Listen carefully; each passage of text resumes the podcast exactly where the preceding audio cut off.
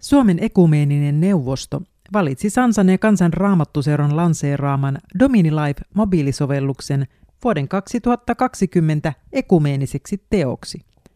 Dosentti ja Sansan varapuheenjohtaja Jaakko Rusaama, sinä olet ollut mukana sovelluksen kehittämistyössä alusta asti. Miltä tällainen tunnustus tuntuu? No se tuntuu tietysti kovin mukavalta johtuen muun muassa siitä, että itse toimin 1900-luvun lopulla monta vuotta Suomen ekumeenisen neuvoston pääsihteerinä.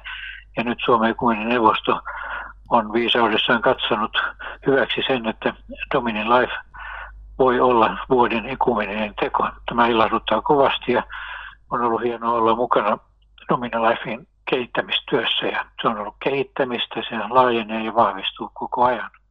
Mikä merkitys tällaisella tunnustuksella on?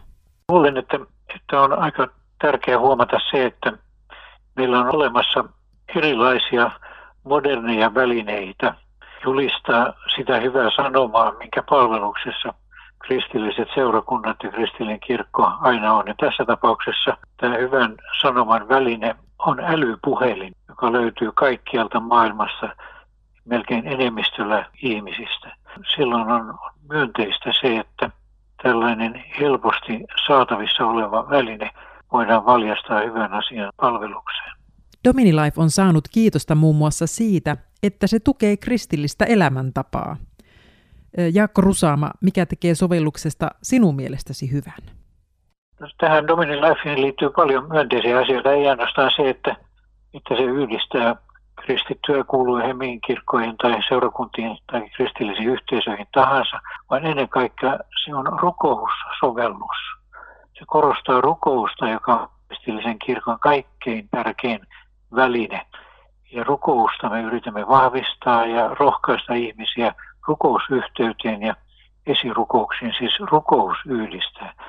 Sen lisäksi tässä sovelluksessa siellähän on raamattusovellus päivittäin, vaihtuu raamatun kohta, jolloin raamattu tulee tutuksi ihan luontaisella tavalla.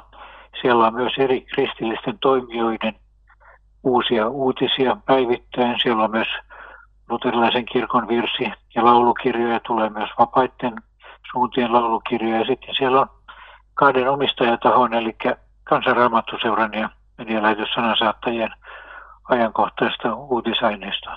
Se on hyvin monipuolinen väline ja, ja kaikki tämä on ilmaista. Tämä on suomalainen innovaatio ja, ja ilman, eli kyllä se helppous on ihan, ihan totta. Onko sovelluksen tiimoilta tulossa jotain uutta? Sovellus on tällä hetkellä käytössä suomeksi ja englanniksi ja se on johtanut siihen, että sitä käytetään jo kaikkialla maailmassa. Yli 15 000 latausta on. Tällä hetkellä se on siis suomeksi ja englanniksi.